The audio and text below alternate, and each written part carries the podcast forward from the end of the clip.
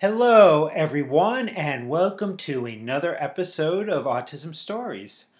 I'm your host, Doug Blecher, the founder of Autism Personal Coach. Autistic people are the true experts of the autistic experience, and Autism Stories is where we interview autistic people to learn from their stories, experiences, and get their advice. If you'd like to be notified about each week's episode of Autism Stories, we suggest you subscribe on your favorite podcast listening platform. We would also appreciate it if you could give us a positive rating and review, as it will help others to learn about autism stories. Through Autism Personal Coach and our coaching services, often we have people we coach who are looking for uh, a therapist beyond our coaching. Uh, they'll ask our coaches for a recommendation, and often we don't have a recommendation because so so many therapists aren't educated about the experiences and needs of the autistic community. That's why when we have found autistic and neurodivergent therapists, not always, but in many cases, our clients have better outcomes in the therapy process. That's why I'm happy today to talk with Amelia Slama about her experience as a neurodivergent therapist and her development of a directory for these therapists in the United States and beyond to support autistic people in getting their therapy needs met. We hope you enjoy today's conversation. Amelia, thanks so much for joining us today. Yeah, thank you for having me. I wanted to start off like I do with many uh, episodes of Autism Stories and learn where does your story in the autistic community begin?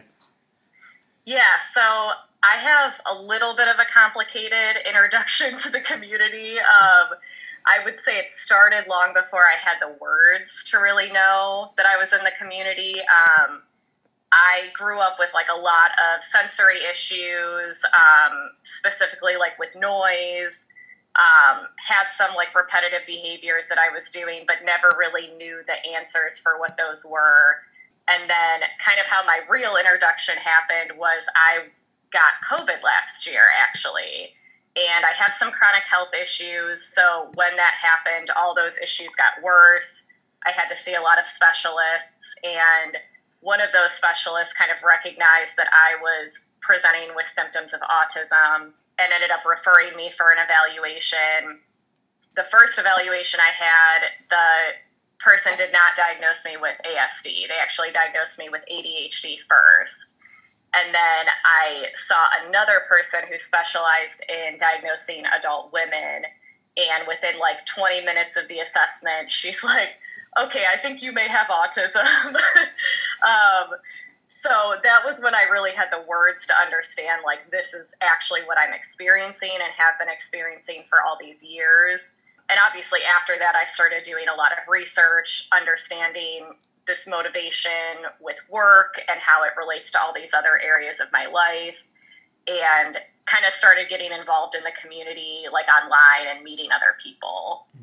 You received your bachelor's degree in psychology and master's in clinical uh, mental health counseling what was it uh, about psychology and mental health that led you to study these subjects probably being autistic. um, so I think that originally what motivated me was just a lot of my own experiences growing up. I didn't really have like a supportive environment as far as therapy where I felt like I could talk to somebody about how I was feeling. So I started doing a lot of research on my own. I got really into Buddhism and mindfulness and trying to understand ways that I could deal with my own feelings and then that obviously spiraled into education going down that route um, and led me to where i am now what areas of mindfulness have been helpful to you so i would say overall just like studying the practice of buddhism and understanding like what that looks like for mindfulness being present and understanding what i'm actually feeling in the moment I think that's something that's hard for a lot of us who are neurodiverse that sometimes we can't always recognize what our feeling is in the moment. And so that really like opened up my eyes to realize that if I could identify that, then I knew I could do something about it. Now, last year you founded Telesana Therapy, which provides safe and inclusive teletherapy services for folks who live in Ohio. I know for me, as founder of an organization, I, I saw a gigantic problem. Um, well, I've seen it for many years now with the lack of quality of support to, to autistic adults um, being able to access um, services, and, and, I wanted to be part of changing that. So I'm wondering for you, um, what are your thoughts on the current challenges of therapy that benefit autistic and neurodivergent folks? Yeah, I think there's a lot. So to start, I think there's a huge misunderstanding in the mental health community about what autism actually is especially for certain populations women, minority populations, people that maybe aren't being identified. And so I think for some reason we're very far behind in that understanding. And for me, even I noticed when I was in grad school and undergrad, the information we were presented about autism was very minimal, like this very stereotypical view of a little boy that's lining up trains, and there wasn't really more beyond that. And I, I've learned now in my own experiences that I had to do a lot of that research on my own to come to those understandings that that's not something that's a part of our education as counselors. And I think that's a huge part of the issue is that we need to be educating people in the field about what autism actually looks like for a wide variety of people and what that spectrum actually can present as so that we can recognize it in our clients and help them when that comes up. But I also think there's a lot of other issues when it comes to like access to therapy, therapy being something that's comfortable for people to actually do and feel safe doing it. And I could probably go on. There's a lot of things that I feel like we need to improve in that area. T- talking about therapy being safe and maybe inclusive for people. Um, that's certainly not the case the majority of times. How does Telesana, um, you know, make therapy safe, inclusive, and helpful to folks? I try to do it on like a number of different levels. So I think the first way that I go about that is making my website and like the way people will find me accessible and that they can see in that content on my website and pages that I have that I'm a safe person for these communities. So specifically neurodiverse, neurodivergent people, but also people in the LGBTQ community, a few other areas as well that are really important to me. And so I try to like explicitly write that in certain areas so that other people will see that and it's kind of like a cue okay this is a safe person but also, I think another way that I try to go about that is once I actually meet people that could be a client or people that are already clients, I work with them so that we create an environment that feels safe. So it's not like just traditional talk therapy where you go in and you sit down. We talk about what are the different methods that we can do therapy. Is it better over the phone? Is it better over chat, video? Kind of giving them different options about what would be comfortable for them. And then also in the actual therapy process, they're a huge part of that. So, what is it they want to work on, not what I think they should work on? Because I think that's important that it's what they want. Hmm. Options, I think, are so critical. Yeah, there's a big lack of that. I think, like at least in my experience in the in the mental health world and field, phone therapy, chat therapy is kind of like looked down on, even video before the pandemic. And I see that kind of changing, which I think is a good thing. But there's still a little bit of stigma that that's not good enough for some reason. I was just uh, talking with a doctor in the last week um, who one that I very much respected, and then you know he was talking about how you know like kind of devaluing the idea of teletherapy, which we had a, a definitely had a strong disagreement about. so you know, in in reading about Telesana, um, you know, one of the core values is that your therapy sessions go beyond just um, these individual sessions, um, and they also can include advocacy, justice, and community support. Um, that definitely kind of piqued my interest. Can you talk a little bit more about that? Yeah, I feel like that kind of goes along with what we're talking about so far. Just like giving people options, but also making therapy actually inclusive. So, in my experience, there are tons of barriers that make it hard for people to get into therapy and find someone that they feel comfortable with. And part of that, I think, is advocating for those needs in the community and also like addressing some of the barriers that, that come up in the community. So, what I'm trying to do with Telesana is break that down a little bit, like offer other ways that are going to be more inclusive, but also paying attention to what's happening around me, like in the Cleveland area, um, but also in other areas across the country, and seeing ways that I can contribute my time to make things better across the board for people. But specifically for my clients in this area, I try to offer to help with some of these barriers. So, like, if there's something that's making it harder for them to access education, resources in the community, therapy, doctors, I'm going to try to help them figure out ways we can problem solve that instead of just sticking to like the traditional therapy role. Because I think that that can be an added benefit to what we're doing. Hmm. Now, something that I've been thinking uh, quite a bit about lately is adults not being able to get an assessment when they believe they're autistic, whether it's not finding a qualifying qualified assessor or just the overall cost of the assessment. Are there any advice that you can give to ad- adults um, during this process? Yeah, um, I thought a lot about this when you sent me that question, just trying to figure out like what's the best advice to give because I do think this is one of the other barriers in the system right now. And specifically here in the US, because I've seen in other countries that there seems to be some improvement of this, like at least access to getting an appointment at an affordable rate. One of the recommendations I would make is doing a lot of searching online for providers that are putting themselves out there as someone who's educated in autism. Um, there are a few directories that I can send to you if you wanted to post them in the link, where there are medical providers listing themselves as someone who can conduct an autism assessment and knows these different pieces that we're talking about. So that's one thing that I've found that seems to be useful is just searching those people out and a lot of them are doing virtual assessments now. So as long as you're in the same state as them, you'll have access to them.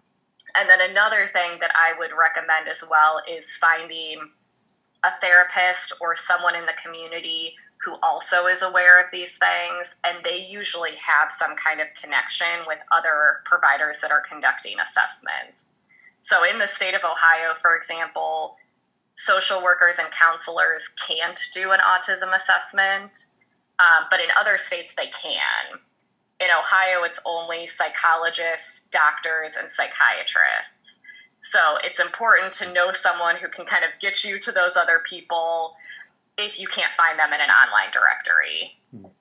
Now, our listeners of Autism Stories are in many different states and countries. However, we do have a good amount of listeners here in Ohio because I'm in the Cleveland area.